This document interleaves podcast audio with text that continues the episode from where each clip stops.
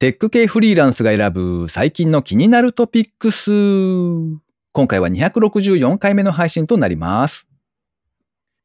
きっとマイクロソフトのオフィスにチャット GPT バージョンのイルカちゃんが復活すると思うので、そしたら、お前を消す方法って最初に入れてみたいです。この番組ではフリーランスエンジニアの S とエンタメ系エンジニアのアスカが最近気になったニュースや記事をサクッと短く紹介しております。IT 関連をメインにですね、ガジェットだったり新サービスの紹介だったり、それぞれが気になったものを好き勝手にチョイスしております。今回も記事を3つ紹介していきたいと思います。ご意見ご感想などありましたら、ハッシュタグ、カタカナでテクフリーでツイートいただけたらありがたいです。では1つ目の記事ですね。IT エンジニア、クリエイターの求人倍率15.8倍と高止まり続く。こちらはレバテック株式会社からのプレスリリースですね。レバテック株式会社は IT エンジニア、クリエイターの正社員転職、フリーランス市場動向2022年12月を発表しました。正社員の求人倍率は15.8倍と高止まりが続いているそうです。そして、フリーランスの案件希望者数が前年同月比で172%。それから、クラウドの求人倍率が25.4倍。そして、なんとデータマイニングは79.2倍。すごい、すごい。そんなデータが出ていましたね。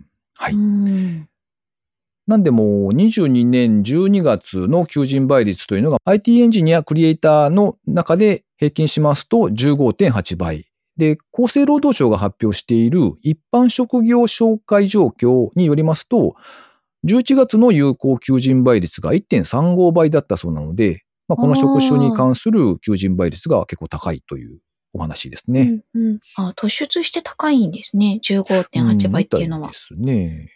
うんさらに、求人数は増加傾向にありまして、2022年の12月は前年同月比で1.28倍、転職希望者数も21年の7月以降増加を続けておりまして、2022年の12月には過去最高の前年の同月比で146%になっているそうです。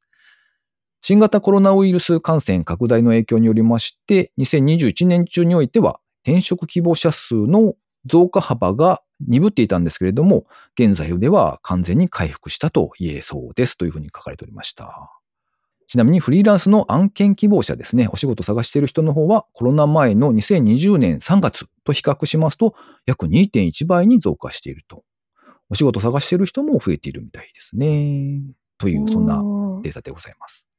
あれ、アスカさんはあれですか？あの、採用とかにこう関わってたりするんですか、そうですね。今、所属している会社が結構ちっちゃめの会社なので、あの、うん私の方にもそういう役役割がちょっと回ってきたりしますね。おー、大変。うん大変？どう、どうなんですかね？あ、あれじゃないですか。大変なのはきっと、大きな会社だと思いますよ。名前がす有名で、こう、すごく大きいところ。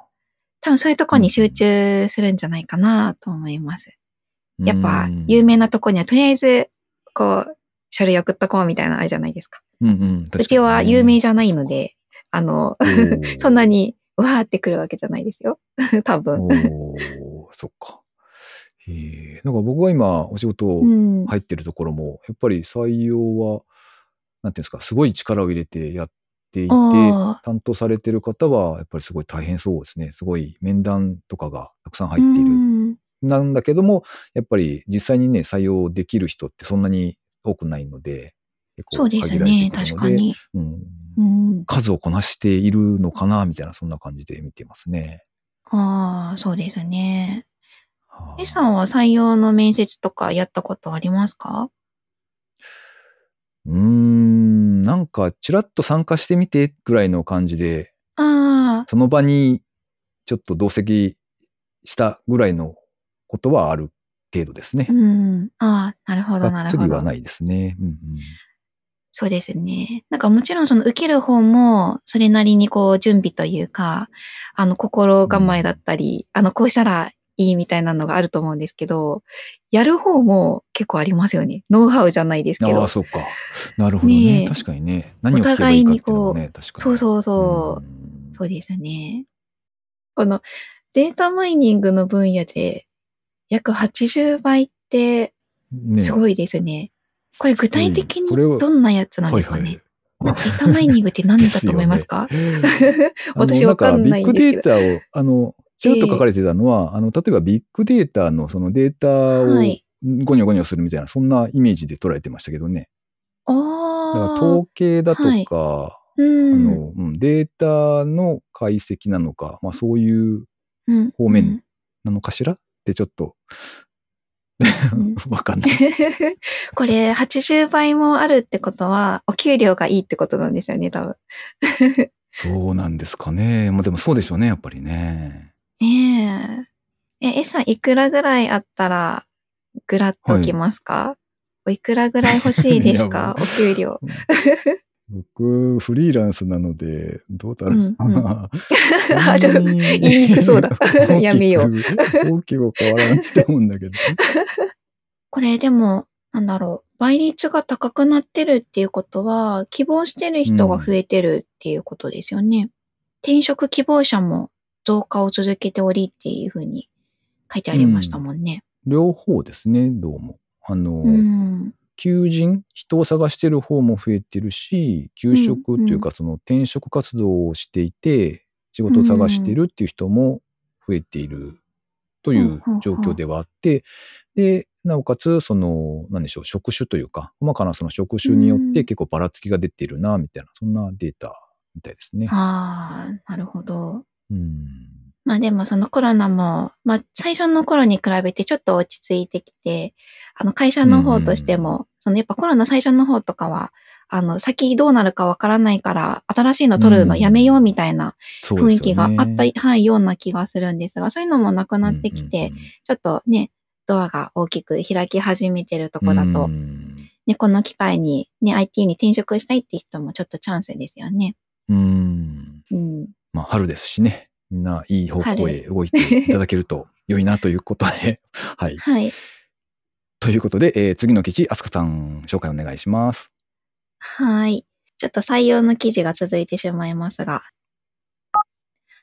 体重かける2倍のバーベルを上げれば書類選考免除。スクワット採用で IT エンジニアを募集。IT メディアニュースさんの記事からご紹介します。プロテイン販売やフィットネス事業を手掛けるレバレッジは2月27日、新しい採用制度として、自分の体重の2倍の重さのバーベルをスクワットで持ち上げた人の書類選考を免除する、スクワット採用を始めると発表しました。どんなん？あの、自分の体重、まあ、例えば60キロの人だったら、120キロのバーベルをこう、背中？ですか？首の後ろ背中に担いでもらって、こう、あれですよ。スクワットで、こう、グイッと上げることができれよばっ、と上げてしまう。すげえ。はい。それだけで 書類選考が免除。どうですか ?S さん、チャレンジしてみませんか？絶対無理。絶対無理だ。でもこれ、すごいですよね。持ち上がるんですかね ?60 キロだと120キロ。120キロのバーベルって、びくともしない自信があるんですけど、うん、そんな気がする。どうなんですかね。床に置いてあるやつを持ち上げられない気がするんですけど。ねえ、そうですよね。うん。ね、どんなにひょろひょろの人で、例えば40キロの人だとしても、80キロ、80キロってね、重い人一人というか、ごつい人一人、うん。で両手で持ち上げる自信はないですよ。すよね。ねえ。まあでもあれなんですかね。かなりその、ど、どれぐらいこう、鍛錬するとうんうんいけるレベルなのかが全くわかんないんですけど、まあまあでもそんなに、なんていうんですか。部活でかなり頑張るぐらいのイメージなんうんですかね、これ。わかんないけど、書類選考を免除するってはいいううん。ことなので、まあまあ、うんそうん。それなりに難しい。そうですかね。あ、ちな、ちなみに、そういえばうん、あの、ツイッターで、あの、あの、うん。見たんですけども、あの、前回、なんか2022年の6月にも、ちょっと似たような採用された、あの、採用を始めたらしくて、なんかあの、体重かける1.5キロのバーベルを持ち上げた人の、まあこれも書類選考を免除するっていうバーベル採用っていうのをやってたらしいんですね。体重かける1.5だから、60キロの人だと、90キロ？90、90キロか。合ってますよね。合ってます。はい90キロのバーベルを持ち上げる。で、なんかそれの、で、実際にその入社が決まった人が、あの、ビデオレターみたいな感じでツイッターで、はい、あの、出てたんですけど、その方、はい超ムキムキでして、腕、すっごい太い腕のムキムキな方が出てらっしゃったのえで、ーそうなるほど、い体重かける1.5キロを持ち上げられる人はこういう筋肉かと思って。もし気になる方は、はい、ツイッターに動画上がってるんで、見てみてください。前回はその体重かける1.5キロですけど、今回体重かける2倍なんで、2倍ですもんね。さらに、はい、ムキムキが必要だと思います。でもこれあれですね、応募方法も面白いですね。同社の公式ツイッターアカウントの投稿を引用リツイートし、動画を添付するだけ。で動画内でバーベルを上げるスクワットに成功していれば書類選考を免除する。なるほど。いやーちゃんとね、証拠がいりますよ。うん内容も内容だし、あの、応募方法も今時っていう感じで、なんか 面白いですね。そうですね。えー大公開ですね。うんその先行のの動画が大公開で。うんそうか。まあ、確かになんか業界的に筋トレ大好きみたいな人結構いらっしゃるので、そうですねなかなか。いい結構いますよね。依頼かもしれないですよね。う。ん。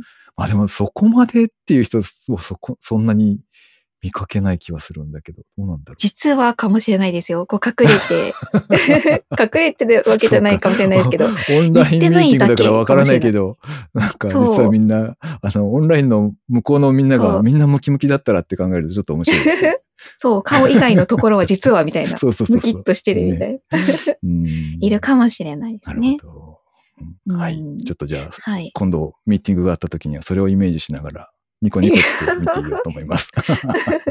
はい。あ一応応募職種は、あの、ちゃんと IT エンジニアなのと、オープンポジションっていうのもあるみたいですね。あで、募集の期間はい、3月31日までだそうなので、まだ時間があるので、ぜひ応募してみてください。今から鍛えるんじゃ遅いってことですね。なるほどです。はいですね。日頃鍛えてる方、ぜひ。うんうんはい。では最後、3つ目の記事ですね。さあ、旅に出よう。JAL スマイルキャンペーン3月9日より販売開始。こちらはプレスリリースで紹介されていたものですね。JAL は4月から6月の国内、海外旅行の需要喚起を目的に、お得なキャンペーンを期間限定で実施するそうです。4つ一応キャンペーンがありまして、まず1つ目がですね、国内線航空券タイムセール。こちらが目玉ですかね。国内線航空券は全路線一律6600円。一部路線は6600円未満のものもあるみたいですね。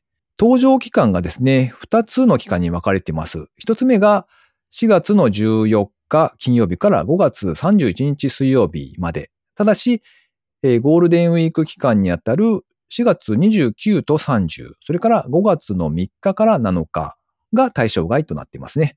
これが一つ目の期間になっていて、こちらは販売期間が3月9日から3月11日3日間だけですね。うんとなっています。短い。短い。で、二つ目の期間がですね、えー6月の1日から6月30日まで。こちら丸々1ヶ月なんですけれども、えーこちらも販売期間がですね、3月の12日日曜日の0時から3月14日火曜日23時59分ということで、こちらも3日間限定となっていると。そんなキャンペーンですね。6600円。いかがですか？お安い。行きたい。ね このタイムセールの争奪戦に参加したいですね。え。ねえ。良さそう、これは。ちなみに、うん名古屋発だと、えー東京、北海道、それから沖縄だけなんですけど、以上なんですよね。東京の方とかは、うんそうそう、東京の方とかはいろんなところ行けるという。名古屋そうですね残念みたいな感じで。名古屋残。念ですよね。名古屋飛ばしひどい。ね、大阪、東京いっぱいあるのに、ちょっと残念ですが。うん。はーい。で、二つ目のキャンペーンがですね、国内ダイナミックパッケージツアーセール、スマイル割ということで、旅行代金がお得になるスマイル割、最大25%割引が実施されると。そして三つ目が国際線の航空券キャンペーンですね。通常よりお安くもお買い求めいただけるお得なスペシャル運賃、特典航空券を販売すると。それから四つ目が海外ダイナミックパッケージハワイ限定タイムセール。こちらは旅行代金がお得になるハワイ限定のタイムセールだそうですね。収録の現時点では、後ろの3つ分ですね、えー、2、3、4のキャンペーンにつきましては、カミングスーンということで、まだちょっと詳細が掲載されていない状態でした。いや、これはなんか、その最初の1つ目のキャンペーン、販売期間が3日間だけなので、念入りに準備というか、考えておかないといけないですね。うん。え、さん、ハワイ行ったことありますか？ハワイないですね。私もないです。ハワイ行きたいですね。ちょっとハワイで集合しましょうか。ハワイ集合。あれか、二人で。かっこよくないですか？って、うん、アロハって言いながら。ちょっとお値段わかんないですけどね。お得って書いてあるだけで、でね、はい、どれくらいかわかんないですが。うん。ハワイまで行くのって結構時間かかるんですよね、確か。ハワイは、遠そうですね。全然わかんないんですけど。ああ、なんでも、おおやっぱ8時間から9時間みたいな、そんな感じみたいですね。おおあ、でもヨーロッパとか、ヨーロッパとか十何時間ですよね。それよりは。うんうん。まあ確かにね。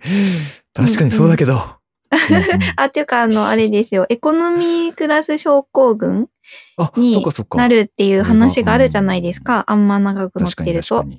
うん8時間程度じゃならないのかな。まあ、なったら困るけど。怖いですね。ねえ、どんなもんなんでしょうね。まあ、ハワイ、はい、8時間、9時間、ゆらゆら乗って、ゆらゆら？ゆらゆらしないか ねえ、行ってみたい。南の島。ハワイ行ったら何したいんですか？え何があるんですかねハワイ、ぼーっとしたらいいんじゃないですかね、ビーチで。ああ、そうか、そうか。うん、うん。確かに。パンケーキ食べたりとか？その程度の知識なんですけど。僕はあれですね、カメハメ派大王になりたいですね。ああ、うん、なるんですか？わからない。いや、わからない。なんか像があるんですよね。カメハメ派大王の。うん、そんなイメージがありますね。うんうん。二人して何にも知らないですね、ハワイ。わからない、ハワイ好きな人に怒られるので、この辺にしときましょうか。そうですね。はい、でも行った人は大体、すごい良かったって言うので。確かに確かに。ね一回は行ってみたいですね。物価が高いっていうのもよく聞きますね、なんか。ああ、そっか、物価が高いんだ。うんまあ、もともとね、円安なんでどこ行ってもね、海外はじゃ高いですけど。そうですね。ね今はちょっとしょうがないですけどね。うん、うん、じゃあ、ハワイ集合で行きましょう。はい。ということで、今回紹介する記事は以上となります。続きまして、番組にいただいたコメント紹介のコーナーですね。はい。まずは村ぴょんさんからコメントいただきました。いつもありがとうございます。ありがとうございます。一部紹介させていただきます。ミクシー使ってたのはかなり前ですね。なぜか高校生の時使ってました。何のために使っていたのかは覚えていないですが、笑い。演劇舞台アートのチケットが届くんですね。良さそうですが、使うかが、とコメントいただきました。村ぴょんさんもミクシー使ってたんですね。そして何のために使っていたか分かっていないというか。なんだろう、日記とか書いてたんですかね。なんか今にして思うと日記っていう響きがちょっと、なんか渋いですね。渋いですね。うんうん、確かに。ねえ。うんうん。エさんはあんまり使ってなかったんでしたっけ？ミクシーは。そんなには、うん、活用していたっていう感じがなかったなっていう気はします。うん、うんなので、あの、村ぴょんさんの何のために使っていたかが覚えていないっていうのは、うん、言われてみれば確かにそうかもしれないってちょっと思いました。うんうん、あ、じゃああれですかね。周りがみんな使ってるから、うん、じゃあ私も、みたいな。とりあえず、そう、とりあえずアカウント作っておこうっうんうん。え？みたいな、そんな感じになっていたのかもしれない。確かに。あ、でもこの間久しぶりにログインしたんですよ。あ、そう、本当にログインしたんですね。うん、はい。そう、してみたんですけど、はい。あれこんなに広告多かったっけ？って思いながら、そっと閉じました。ああ、広告多かったですか？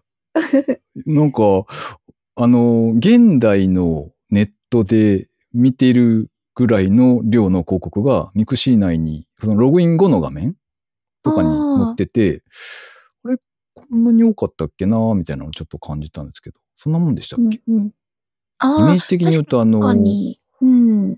えーっと、アメーバブログとかを見ているようあなぐらいの、うん。広告量だったんですけそうですね。なんか、あんまりイメージなかったんですけど、今ちょっとミクシー開いたら確かに、あの一番下ど。に、うんあのブラウザの、うんなんだろう、こう、20%ぐらいの面積を占める、なんか大きめの広告があるので余計に広告いっぱいって思うかも。あ、でも確かに上にも横にもうん、ありますね。そうかそうか。前このぐらい多かったでしたっけ？でもちょっと覚えてないですいや、わね。かんない。前どうだったかはんそうなんですよ。うん。そうそう。そして何、何をやっていたか、あんまりよくわからず、うん、まあ、こんなもんかと思って、そっと閉じたって感じですね。はい。うんうん。続いて、高見千恵さんからですね。いつもありがとうございます。ありがとうございます。一部紹介させていただきます。262聞いてる音声入力。私は Windows 標準の音声入力使ってます。あれはどんどん精度が上がって使いやすくなってますね。まだまだやや手にオ派がおかしかったり、句読点がおかしかったりしますが、入力サポートには使えるかなと。とコメントいただきました。なるほど。あのう、ん。この回の時に僕があれですね、えっと、Chrome のエクステンションで音声入力をできるものをちょっと課金して使ってますっていうお話をしたんですけど、そう、確かに Windows 標準の方でうまくやってくれるならそっちにしていいなと思ってたんですけど、なんかあの、セットアップが億劫でまだややれてないんですよ。ちょっと試してみようかな。セットアップが必要なんですか？なんか、最初になんかいろいろ聞かれてた記憶があるんですよね、昔。今は違うかもしれないですね。なんだろう。あの、なんか、これを読み上げてくださいとかですか？そうそうそうそう、声のパターンを調べるためな。のか何なのかみたいな。うんうん。それはだいぶ昔のお話なのかもしれないですね。ちょっとうん、試してみよう。うん。あれ、あつかさんはあれですか？音声で入力すうるんうん時ってあります、音声入力は、あんまり使わないんですよね。あの、聞き取りやすい発音が、まあ、あんまりできないというか、あれ人によると思うんですけあど、そうですね。確か S さんって、こう、シリちゃんとかにも、あの、普通に聞き取ってもらえるって言ってたじゃないですか。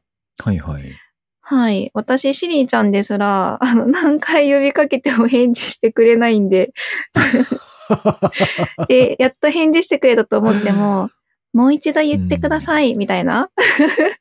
あのなんか大変なので、あの、かたまに、たまにとかよく諦めてます、タイマーとか。自分で。あ、もういいよ、自分でやるよ、わかったよ。って言いながら、自分でセットしてるので、ちょっとあんまり使ってないかもですね。そっかそっか。なるほど。あもしかしたらあれ？えー。ちゃんとかね。別の子だったら、もしかしたらいいかもしれない。あの、最近気づいたのはですね、あの、Google なんですけど、えっと、日本語の入力途中で、あの、句読点結構入れづらいじゃないですか。うんうん、そうですね。句読点の、句点の方かな？あの、丸の方ですね。あれがうんうん最後に丸っていうと、あの、丸っていうのをちゃんと入れてくれるっていうのに、っていうのと、あとは、あの、途中で、点点点、途中じゃないか。文末ぐらいでですね、点点点っていうとう、ん点点点っていうのをあの3点の入れてくれるなっていうのに気がつきました。そうですね。はい。便利ですね。うん。ただ、あの、当点の方か、途中で、あの、点を入れたいときに、うんどうしても入れられないので、誰か教えてください。入れられないのかそれ入れれないんですか？例えば、なうん、なんとかなんとか点なんとかなんとか丸って言ったら、あ、ダメなんですね。そう、丸の方はいいんですよ。え途中の点ー、は入ってくれない。言い方によるのかな？はい。というわけで、えっ、と、Google の音声入力だと、途中の当点、どうやったら入れたらいいのか、誰か知っている方いらっしゃったら教えてください。続いて、ジェイク・リッチーさんからいただきました。いつもありがとうございます。ありがとうございます。262回拝聴完了。ミクシィは今でも使用しているので大変お世話になりましたという感想とともにちょっと残念です。すごい、今でも使っていらっしゃる。で、あと、ミクシーの話を聞いて甘酸っぱい高校生の記憶が蘇りました。と同時に今後の SNS 界隈の動向はどうなるのかが気になりました。とコメントいただきました。はい。高校生の記憶。詳しく聞いてみたい。おー、そうですね。なんか甘いお話のあれやこれやを ちょっと聞いてみたいですね。うんうん。酸っぱいのとどっちが割合が高いんですかね？ああ、そこは聞いちゃいけないやつですね。きっとね あの甘いとこだけ聞いてね。そうか。そうですよね。なんか学生時代にあの SNS があったらどういう状態になるんだろう。ねえ。ねえ。あとは、あの、あれですね。今後の SNS 界隈の動向はどうなるのかって書かれてたんですけど、確かに気になりますよね。なんかあの、最近でも、ミスキーって読むのかな？っていいよね、多分。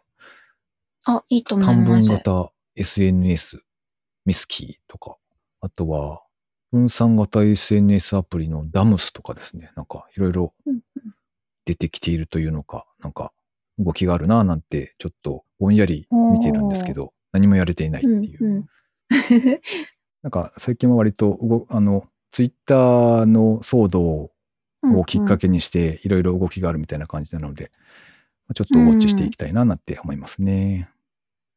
ということで番組にいただいたコメント紹介のコーナーでした。リスナーの皆様いつもありがとうございます。ありがとうございます。では最後に近況報告のコーナーです。S さん、はい最近どうでしたか、何かありましたか？最近はそうですね。そういえばあの PC を新調しましたね。Windows マシンですけど。おー、はあれ ?Windows、あ、そっか。もともと S さんは Windows ばっかりなんですよね。そうなんですよね。未だにうんう Mac んを使ったことがないという感じなんですけど。おー、あのはい。どんないいやつを100万円くらいですか？めっちゃ、めっちゃケチってますよ、いつも私は。はい いやいや、あのーうんうん。春とかにだいたい新モデルみたいなのが出るのかな？で、多分、今、買ったのはあのデルの PC なんですけど、うん、うん。あの、春モデルで多分一番新しく発表されたやつの1個前かな？のモデルなんですよ。うん。うんで、まあ、CPU とかは、あの、ライゼンの7かな？Core i7 相当のやつで、えっと、うんメモリはまあ16ギガなんですけど、あの、なんでそれにしたかっていうと、あの、最新の、あ、えっと、デルのインスパイロン14インチはいっ。ていうやつなんですけどね。で、なんで一個古いのにしたかっていうと、なんか最新のやつだと、メモリがオンボードになっちゃってたんですよ。ああ、そうなんですね。小あ、小さいんですか？じゃあ、かなり。いや、どうなんだろう。規格も多分ね、DDR の5っていう多分新しいのになったからなのか、おなんかちょっと変わっているんでしょうね。で、オンボードになっちゃってるから、で、なおかつうん16ギガはちょっと辛いなと思って、で、ねえ。買えるやつで1個世代が前で、えっと、メモリ増設が可能なうん。のっていう風で、それを選んだんですけど、うん、9万ちょょいですね、なんと。おお安いー、お安いはい。まあまあ安いと思クラいますね。多分ボとかは、うんグラボうん。あまり気にせず。外部のグラボとかはないと思いますけど、まあう、んうん。CPU 内蔵というのがなんかよくわかってないですけど、まあそういう機能あるのかな、うん。あ、もちろんもちろん。。うんうん。うんうん。9万円。いいですね。お得に。そう。そして買買ってしばらくしてからなんか、キャンペーン開催中、ただいま5000円オフっていうメールが届いて、ってなりました。悲しい。切ない。うん、ちょっとのタイミングですよね。そういうのって。そうなんですよね。そういうのってね。うん。あすかさんはどうですか？と私の方は、ちょっと何週間か前なんですけど、えっと、国際科学映画祭っていう、ドームフェスタっていうやつに行ってきましたよ。ですかそれは？なんか、ねえ、何これって 感じだと思うんですけど、あの、ドーム、ドーム、プラネタリウムとかのドームあるじゃないですか。あはいはいはい。はい。はい。で、ああいう球体のドームに投影するものうん。全般の、なんかこう、うんフェスティバルみたいなもので、で、テーマ、が科学系なんですよ。ちょっとな、どうしてそういうね、ドームと科学がどこで繋がったのかちょっとわからなかったんですけど、うん。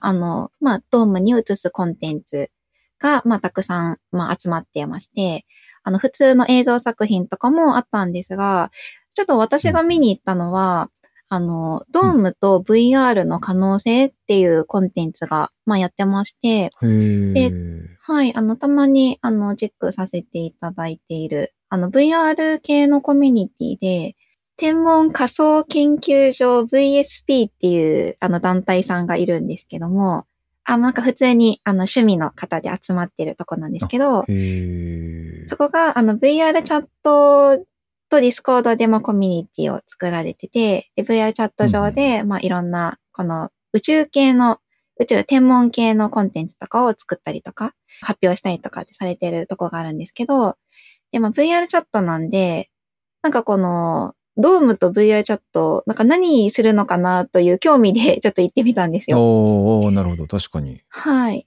で、なんかそうしたら、あの、実際の内容としては、あの、まあ、VR チャットの方に参加してもよかったんですけど、そっちだと普通なので、どうせならドームの方に行きたいなと思って、そのドームの方に行ったんですけど、で、その VR チャッルでってことですね。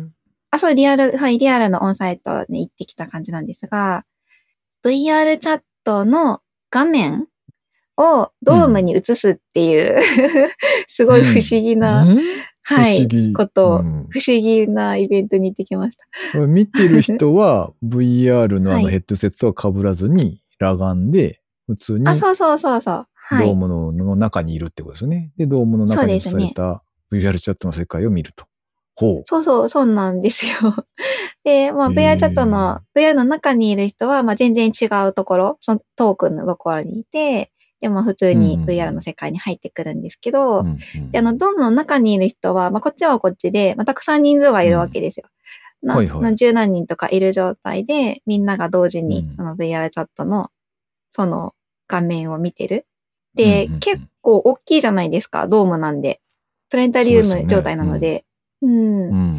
だから、こう、その、まあ、その 3D ではもちろんないんですけど、あの、一緒の空間にいる感じが、やっぱりするので、ちょっと没入感があるというか。で、へー VR チャットのこう世界に、あの、生身で入る 感じは新しいなと思って、あの 面白い。そうですね。あと普通にとお友達と行ったんですけど、お隣にはお友達がいるし、みたいな、なんか不思議な体験でしたよ。へえ。え、その、アスカさんは、その、うんうん VR の中の人たちに対してなんかインタラクションができるんですか？あ、それがやっぱりそのできないので、ああ、そっかそっかえっ。と、そうですね。そこはちょっと見てるだけになってしまうのうんうんが、うんまあ残念なところではあるんですけど、うんうんその時は、まあ、デモンストレーションとして、その実際にその場にいる人が一人あのクエスト被って入ってらしたので、はいはいはい。はい。まあその人は中に入って、そのリアルな、まあ、声。で、あの、うん。こちらの、こちらの世界の人、リアルの世界の人と 話をしながら、そう、ふちょっと複雑なんですけど、うん。うん。が、なんかこう VR チャットの中の人と実際に話をしてもらって、っていう構成でしたね。